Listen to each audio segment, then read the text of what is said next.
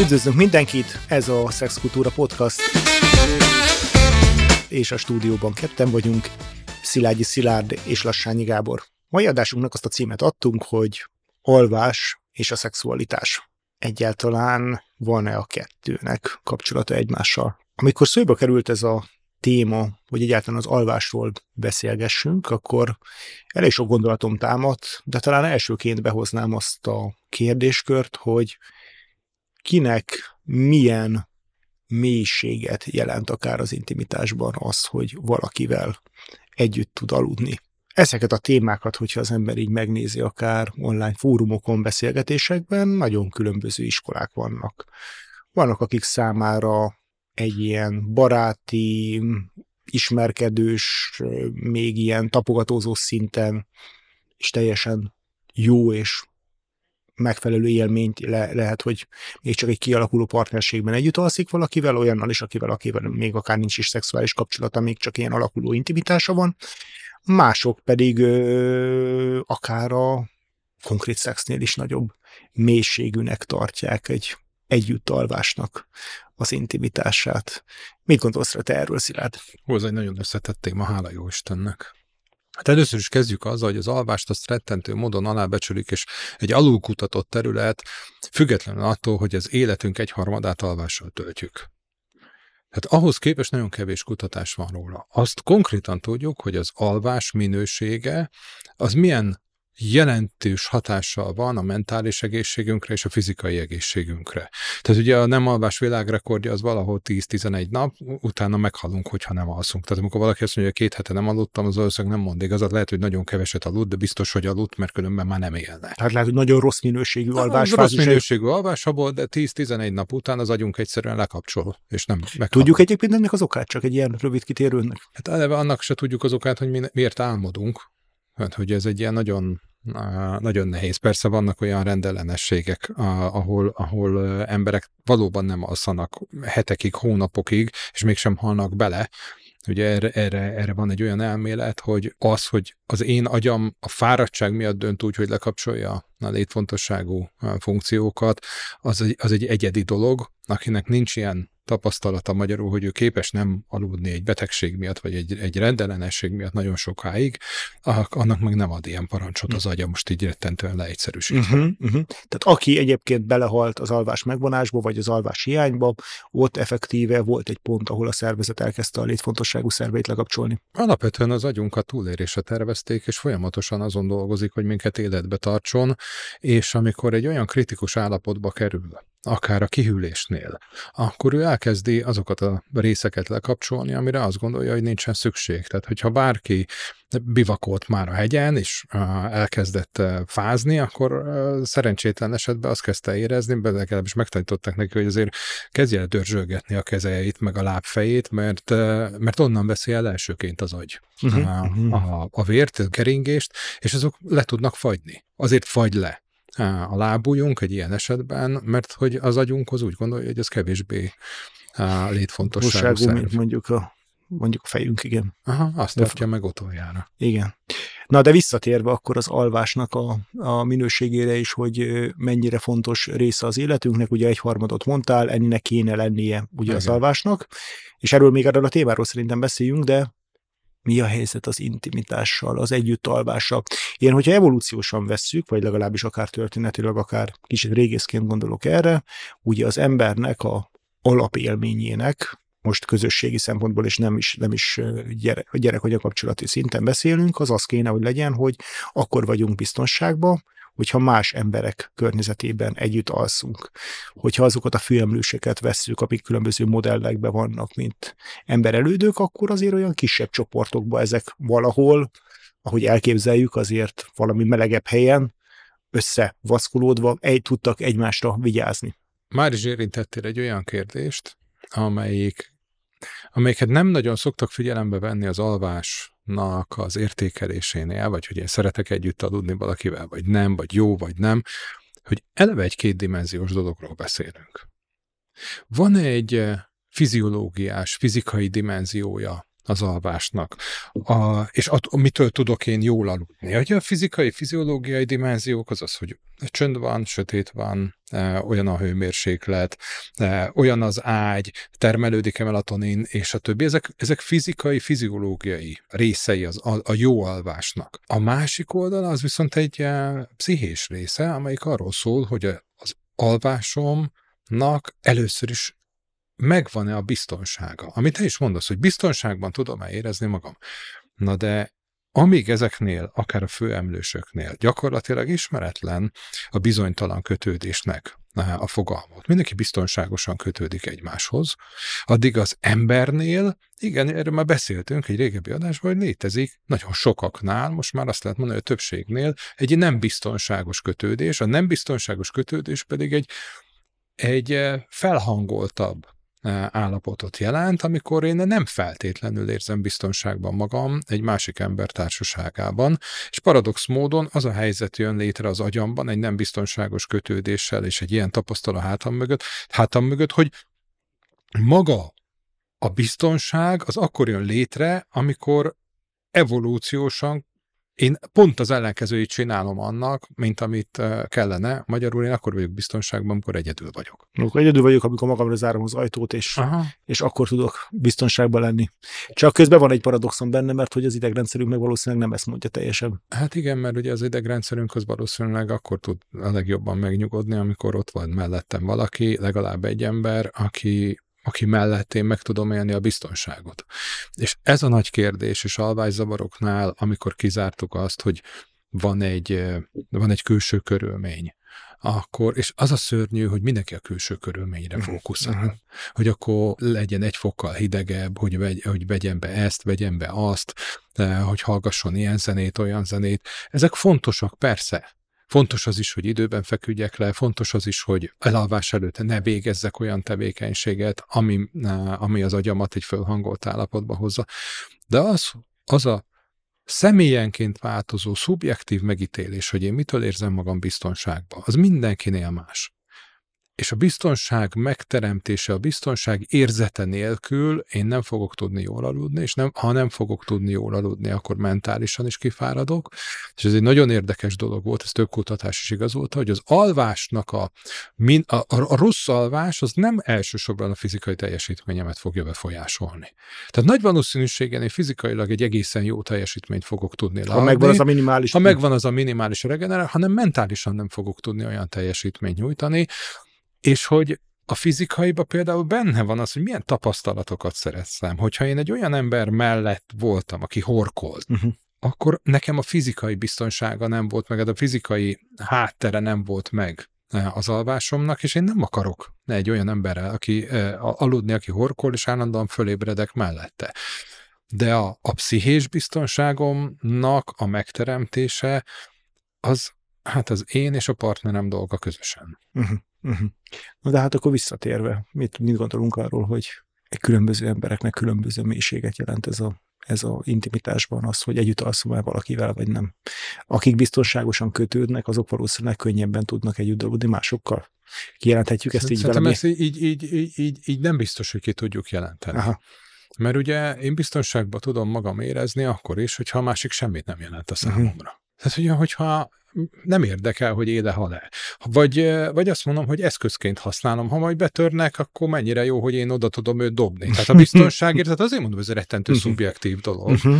Mert hogy én hogyan definiálom azt a biztonságot, ami miatt én mondjuk tudok a másik ember mellett Igen, tanulni. ezért ezben van egy másik tényező is, ugye ez a fajta kiszolgáltatottság érzésnek a megélése, ahogy a, ahogy a magában ugye az elengedett és szabad szexualitásban is, vagy az, vagy az orgazmusban is van egy ilyen fajta biztonság megélés, ugye a férfiak kapcsán beszéltünk különösen az orgazmussal kapcsolatosan, hogy azért összességében egy férfi, amikor elélvez, vagy ilyen nagyon módosultat állapotban van, akkor paraszimpatikus idegrendszernek is egyszerre kell valahogy működnie, és valahol van egyfajta kiszolgáltatottság érzése. Abszolút. És na most, na most ez, ez nagyon megvan az alvással és az együttalvással is, amíg én alszom, és ott van valaki még más humanoid a közelemben, akkor, akkor akár potenciálisan kiszolgáltatottá is válhatok e, számára. Amíg nem magamra zárom az ajtót, addig megvan az az illúzióm, hogy így most többé-kevésbé meghallom, ha valaki jön. Viszont ha ott vagyok én egy térben egy másik emberrel, akkor valamilyen módon kiszolgáltatottá válok neki. Nagyon jó példát mondtál, mert itt van a biztonság szubjektuma, hogy én attól félek, hogy kívülről jön a baj, vagy attól félek, hogy ettől az embertől jön a baj. Ugye, tehát, hogy ha most azt mondom, hogy harcos társak fekszenek egymás Igen. mellett, akkor, akkor én nem, hiába van nála egy buzogány, én nem fogok attól félni, hogy ő azt a buzogányt Igen. rám fogja csapni, amíg alszom, uh-huh. hanem pontosan az adja a biztonságérzetet, hogy ez az ember, hogyha kintről jönnek, akkor az, azokat fogjuk mi ketten lebuzogányozni. Igen, Igen, így van. Így van, így van. Na és akkor visszatérve még magára a szexre. Ugye azért ennek sok összefüggése van.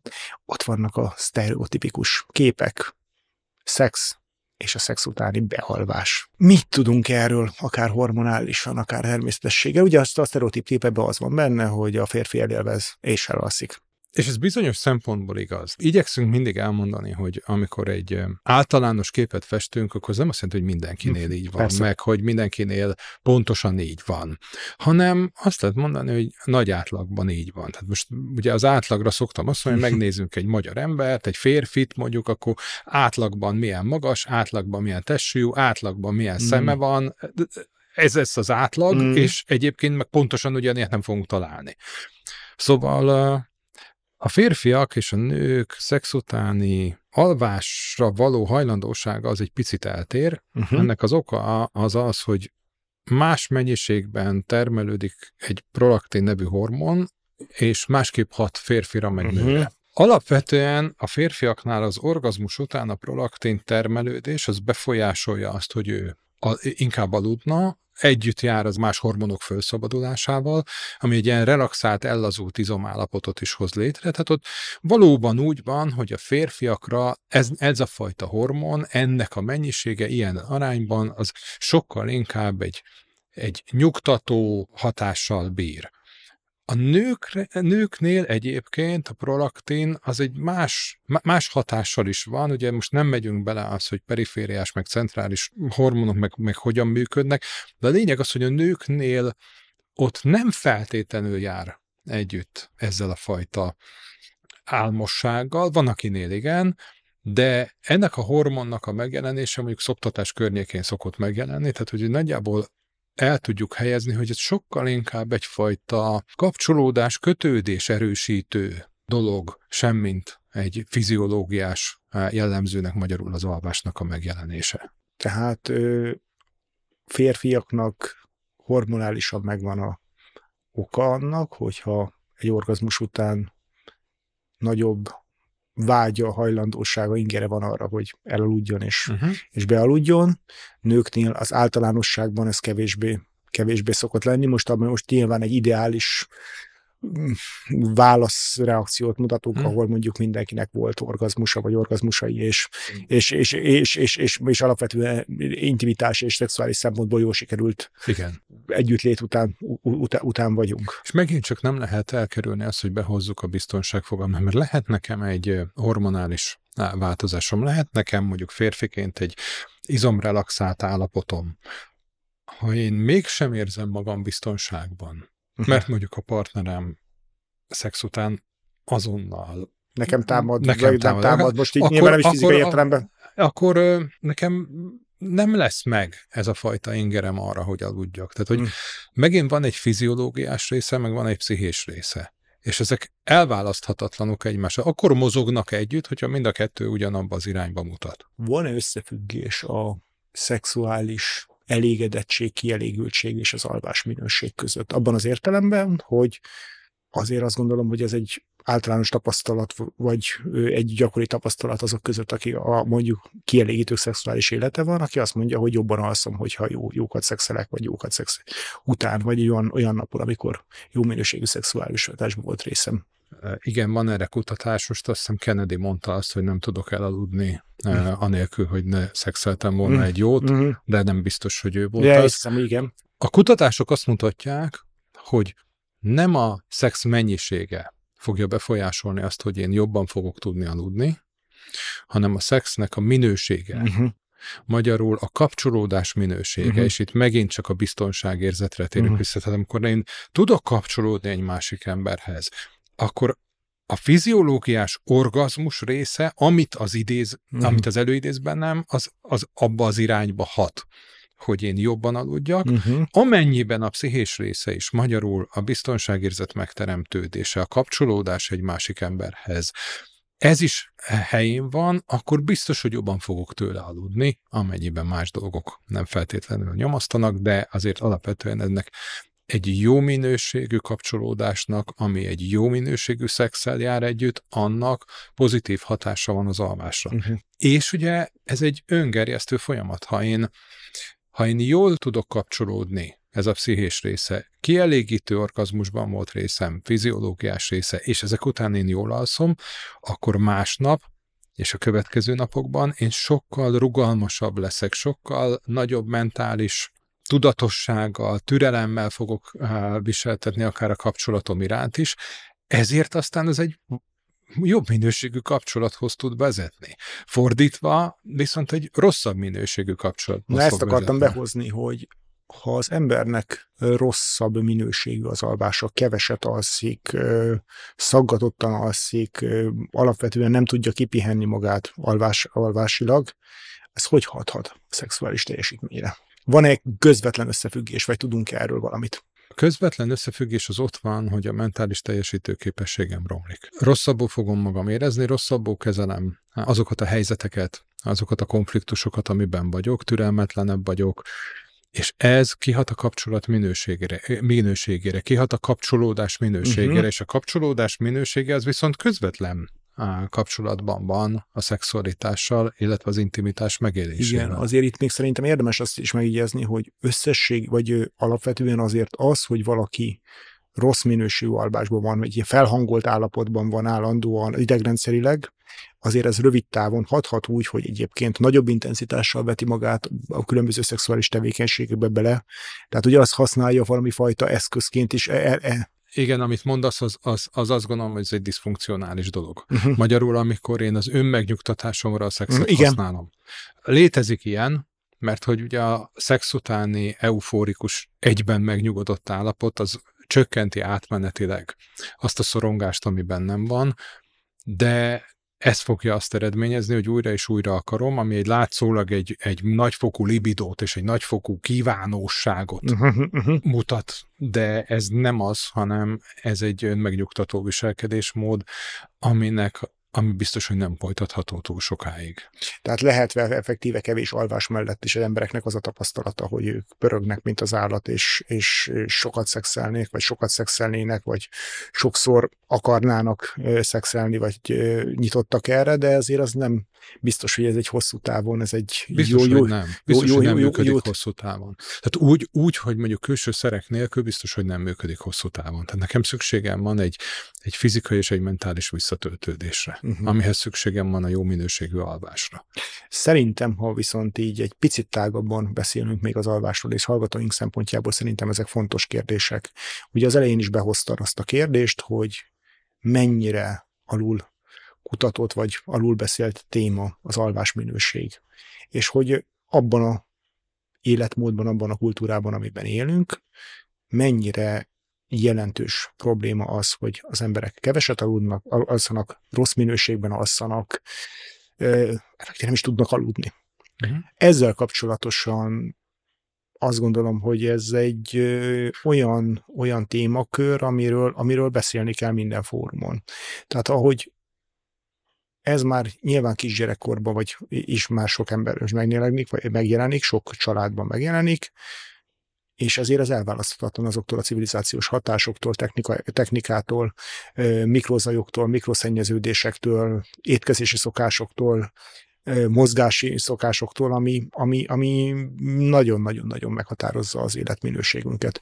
Mennyi lenne az az alvás, mondjuk, ha most itt felnőtt hallgatókról beszélünk, ami, ami, amit mondanak, hogy így, minimálisan szükséges lenne ahhoz, hogy valaki jól működjön kognitívan, jól legyen lelkileg, jól legyen amennyire lehet fizikailag. Nagyon érdekes dolog volt, mert majd visszatérnék rá, hogy volt egy olyan dolog, amit nem említettél, és a legnagyobb hatással van ránk. Az, hogy A modern élethez igazítva az a mondás, hogy 6-8 óra, az az alvás mennyiség, jó minőségű alvásból, ami engem egy mentálisan stabil állapotban tud tartani. Ez most az a szám, uh-huh. ami egy ilyen konszenzusos uh-huh. megállapodáson nyugszik. De ha belegondolunk, és itt hoznám be azt az aspektust, hogy a mi életünkben a természetes dolog, hogy van villanyvilágítás. Azért az előttünk lévő generációnak még nem feltétlenül volt. Mi az elmúlt több százezer évben úgy fejlődtünk, hogy abból az utolsó 150 évben van valamiféle mesterséges világítás. Mármint ami ilyen rendszer szintű állandó stabil Igen, fényű. Ez kb. 150 év. A stabil, a stabil fényről beszélünk. Nem, arról, arról beszélünk, hogy, hogy 150 év, nagyjából 150 évvel ezelőttig nem volt elérhető relatív olcsó fényforrás, ami azt jelenti, hogy gyertya volt, a gyertya azért ez egy drága történet volt, nem mindenki világított hát, vele. is lehetett világítani, de, de az a lényeg, hogy, de hogy ezek nem stabilak, ezeket folyamatosan táplálni kellett, tölteni kellett. Értem, de a petróleum a lámpák azok 150 évvel ezelőtt jelentek meg, majd utána jött a gázvilágítás, de az inkább a közterületen, és majd egy ilyen 50-60-70 évvel ezelőtt, attól függ, hogy milyen településről mhm. beszélünk, uh-huh. bejött az elektromos világítás. Egészen addig, és azért mondtam ezt picit félve ezt a 6-8 mhm. órát, mert bármennyire fura, mi természeti népek vagyunk. Ami azt jelenti, hogy télen nekünk több alvásra van szükségünk. Igen. És régen ezt is csinálták faluhelyen, bár elmentek a fonóba, meg fosztani, meg Isten tudja még hova, de alapvetően nem túl sokáig voltak fönt. Tehát egy naplemente után időszakban, egy télen, maximum egy-két óra volt Igen. még, még egy rá, ráhajtás, de utána az emberek többsége aludta, aludta nagyjából a hajnalig, vagy Igen. amíg, amíg, amíg, amíg, amíg, amíg, amíg ki lehetett menni már a jószághoz. Vagy... Így van. Tehát, hogy amikor arról beszélünk, hogy 6-8 óra, az egy átlag, de ez, ez megnövekedett a téli időszakban, és csökkent a nyári időszakban. És nagyon érdekes, hogy van egy olyan, ami ugye 2017-ben fiziológiai Nobel-díjat ért a cirkadián ritmusnak a sejtszintű igazolása, amelyik arról szól, hogy nekünk van egy belső óránk, amelyik egyébként a fényhez szinkronizálódik. És ez a fényhez szinkronizálódás fogja nekünk megmondani azt, hogy mikor kellene elaludnunk, és mikor kellene fölébrednünk. És ez a fényhez való szinkronizálódás, ez egészen nyilvánvalóan a természetes fényhez való hm. alkalmazkodást jelentette, és mivel most már szinte senki nincs, aki természetes fényben önne föl, ezért azt lehet mondani, hogy igen, 6-8 óra, de eredendően nem erre terveztek minket, hanem arra, amit te is mondtál, hogy télen többet alszunk, nyáron pedig kevesebbet. Azt mindenkinek azért javaslom, hogy érdemes kipróbálni, hogy tényleg valamilyen módon természetes környezetbe próbáljon ki. Hmm. Néhányszor legalább aludni, tehát kimenni a természetben, sátrazni, szabadtéren aludni, ahol nincsen mesterséges fény, tehát hogy az emberek teljesen más Dobják módon... el a mobiltelefon. Igen, igen, igen, igen, és, és, és, és, és, és, kipróbálni. Még a mobiltelefon is ott lehet, hogyha nem nyomogatja az ember, mert nincsen térerő, vagy, vagy, vagy, vagy, vagy azzal világít, de hogy néhány nap nap alatt, vagy néhány éjszak alatt egyébként szerintem, ha az ember mennyiben biztonságosan tudja érezni, és megint behozzuk a, egy, egy ilyen környezetbe magát, akkor, akkor, akkor ott ezért nagyon-nagyon jelentősen megváltozhat egyébként az embernek az alváshoz való hozzá, hozzáállása. De így nagyon leegyszerűsítve azért érdemes szerintem egy minden fórumon elmes elmondani azt, hogy mik azok a tényezők, amit az ember, hogyha úgy érzi, hogy az alvásával problémák vannak, már pedig lassan én körülnézek itt a 40-es korosztályban, és nem ismerek olyan embert itt városi környezetben, akinek ne lennének valamilyen szintű alvási problémái, milyen, mi, mi, mi, mik azok a tippek, vagy mik azok a dolgok, amik, amik fontosak lehetnek. Hát én mondom azokat, amikről el tudok, aztán talán is ki, hogyha ha, ha valamit kifelejtenék.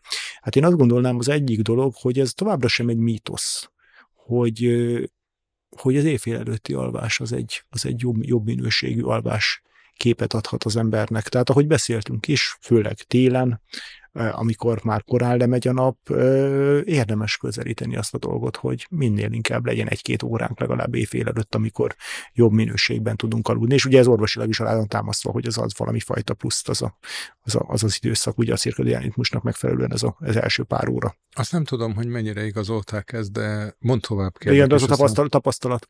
Aztán a másik fontos dolog nyilván itt a fényjel való ö, játék, meg az idegrendszeri ö, felhangolt nyitottsággal való, való játék, hogy, hogy ahogy mindenki elmondja, hogy, az utolsó minimum 60 percben, egy órában, inkább hosszabb időben nagyon praktikus kerülni mindenfajta olyan mesterséges fényt, vagy nagyon felizgató idegrendszere úgy ható ingert, mint mondjuk a tévézés, a, a, a mobiltelefonnak a pörgetése, a mesterséges fény, fényhatásoknak a, a ilyen jellegű használata. Nyilván az ember ö, tud, és érdemes valami fajta olyan tevékenységet csinálni, ami egy picit azért így közelebb vissza természetes életformához. Nyilván az ember világít, és nem gyertyával világít este, bár ha valaki szereti, azt, azt is érdemes kipróbálni, kipróbálni az utolsó fél órában mondjuk akár gyertyafényel fürödni, vagy, vagy, vagy, uh-huh. vagy, vagy, vagy olyan tevékenységet csinálni.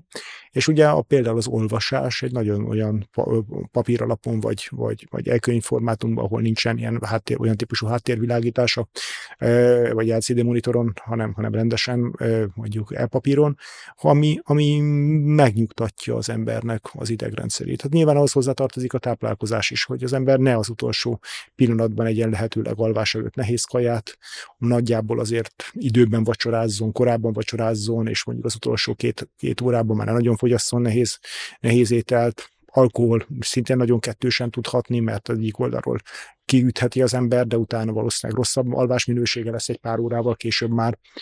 És a másik dolog pedig az, hogyha az ember éjszaka felébred, már pedig nagyon sokan fölébredünk éjszaka, akkor lehetőleg ne kezdjen el az ember a mobilon, vagy megint mesterséges fényekkel olyan tevékenységet végezni, ami megint felpörgeti a dolgot, és akkor utána nem lesz abból alvásminőség, hanem, hanem próbáljon meg egy picit ilyen, ha nincsen más módja rá, akkor vigyén tényleg vissza akár a papír alapú olvasáshoz, vagy egyébhez, mert az megint egy kicsit vissza fogja vinni a dolgot és hogy ezek nem feltétlenül egyik napról a másikra változnak meg. Hogyha valakinek ebben nehézsége van, akkor annak bizony rá kell szállni azt a egy-két-három hetet, hogy visszaszoktassa a szervezetét valamilyen fajta más ritmusú alváshoz.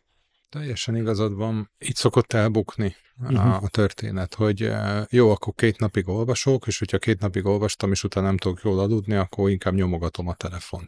Telefonnyomogatás az nem csak azért problémás, mert, eh, mert híreket olvasok, és azok fölzaklatnak, hanem azért, mert nagyon fókuszált állapotban van a szemem. És a nagyon fókuszált szem az eredendően, amíg mi ugye, amikor mi a Serengeti pampáin róttuk a köröket, akkor az, az azt jelentette, hogy vagy veszélyben vagyok, vagy harcolnom kell, vagy vadásznom, tehát a fókuszált szem, ez biztos, hogy egy szimpatikus idegrendszeri aktivitást fog magával rántani, ami eleve kizárja azt a paraszimpatikus aktivitást, amiben én fogok tudni aludni. Egyszer olvastam egy nagyon jó hasonlatot hogy az alvásnak annak olyannak kéne lennie, mint a repülőgép, amikor az utazási magasságból megközelíti a repülőteret és leszáll. Uh-huh.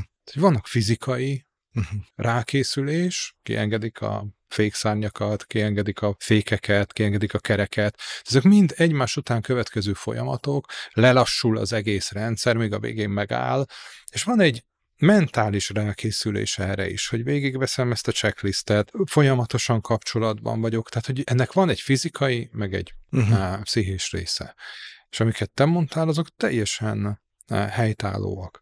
Ha én mentálisan sem készülök rá az alvásra, és azért régen ennek mindig megvolt egy rituáléja. Egy egészséges ember az az valamiféle rituálét hozott létre elalvás előtt, és mindegy, hogy az az, az egy imádságot jelentett, petrónumlámpa lecsavarását, körbejár, teljesen mindegy, hogy micsodát.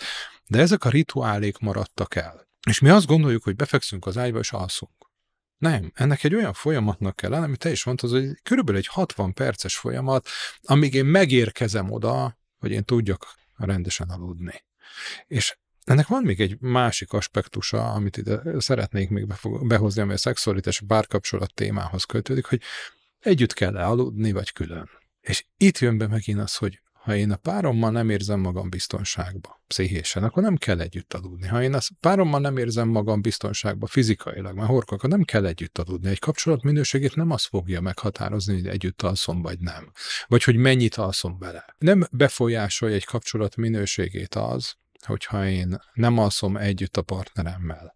Az, hogy időnként együtt aludjak vele, az is egy szerencsés dolog. Az is egy szerencsés dolog, hogyha mondjuk a mi a ritmusunk, bagoly, per ugye veréb, veréb ezek, vagy, vagy hogy, hogy szokták ezt mondani. Verebekkel kell, hogy... Igen, hát, hogy, hogy, hogy az valamiféle hasonló.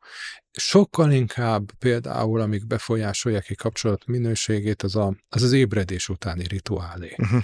Tehát mi minden egyes alkalommal egy kapcsolatból kilépünk akkor, amikor elalszunk, és újra kapcsolódunk, amikor fölébredünk. És ezeknek meg kell legyen az a táncrendje, hogy hogyan alszunk el, hogy hogyan köszönünk el egymástól, hogyan búcsúzunk most, mert hogy nem fogunk tudni most kapcsolódni egymáshoz uh-huh. egy 6-8 órán keresztül, és amikor fölébredtünk, akkor hogyan kapcsolódunk uh-huh. újra. Uh-huh. Uh-huh. Tehát azért akkor összefoglalva ezt a részét, teljesen normálisnak tekinthető az is, hogyha egy pár egyébként szeretetben van egymással, jó minőségű szexuális életük van, de összességében mondjuk az éjszakáikat külön ágyban, vagy akár külön helységben töltik, és az is teljesen rendben van, hogyha mind a két az ember számára az a komfortos, hogyha közvetlenül testileg is egymás, egymás mellett vannak éjszaka, bármelyik lehet egyébként intim és jó minőségű kapcsolat. A nehézségek akkor vannak, hogyha itt az egyik ember szinte egy ilyen tárgynak használja a másikat, és azzal tud csak eludni, a másik számára ez meg mondjuk teherré válik, mert úgy érzi, hogy nem érzi magát fizikailag olyan jól, hogyha, hogyha ő, ő nem tudja az, az alvás minőséget elérni mondjuk a másik ember mellett hosszú távon. És, és ez mostanában nagyon gyakori. Uh-huh. Én azt gondolom, hogy óriási jelentősége van annak a technikai fejlődésnek, amit elértünk, és ez nagyon sok mindenben segít minket. Uh-huh.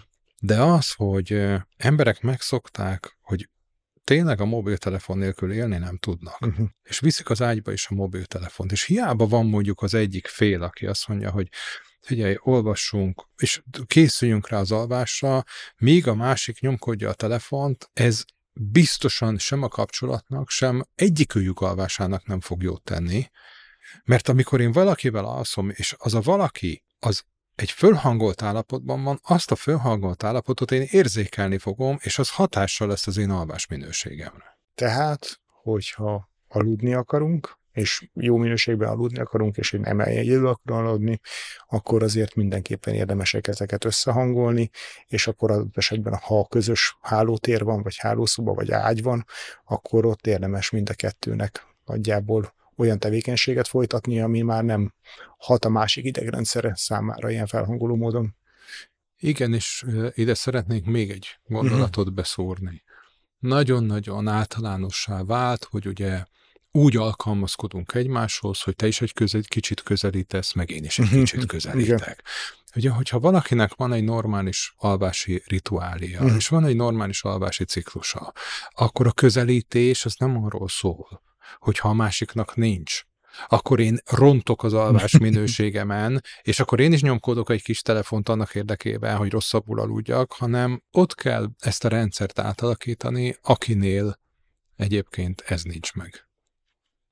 Köszönjük szépen! Ez volt a mai Szexkultúra Podcast, és hogyha kérdésetek van, véleményetek, esetleg témát javasoltátok, akkor keressetek minket e-mailben, Facebookon, vagy pedig az Instagramon. Köszönjük szépen a figyelmet!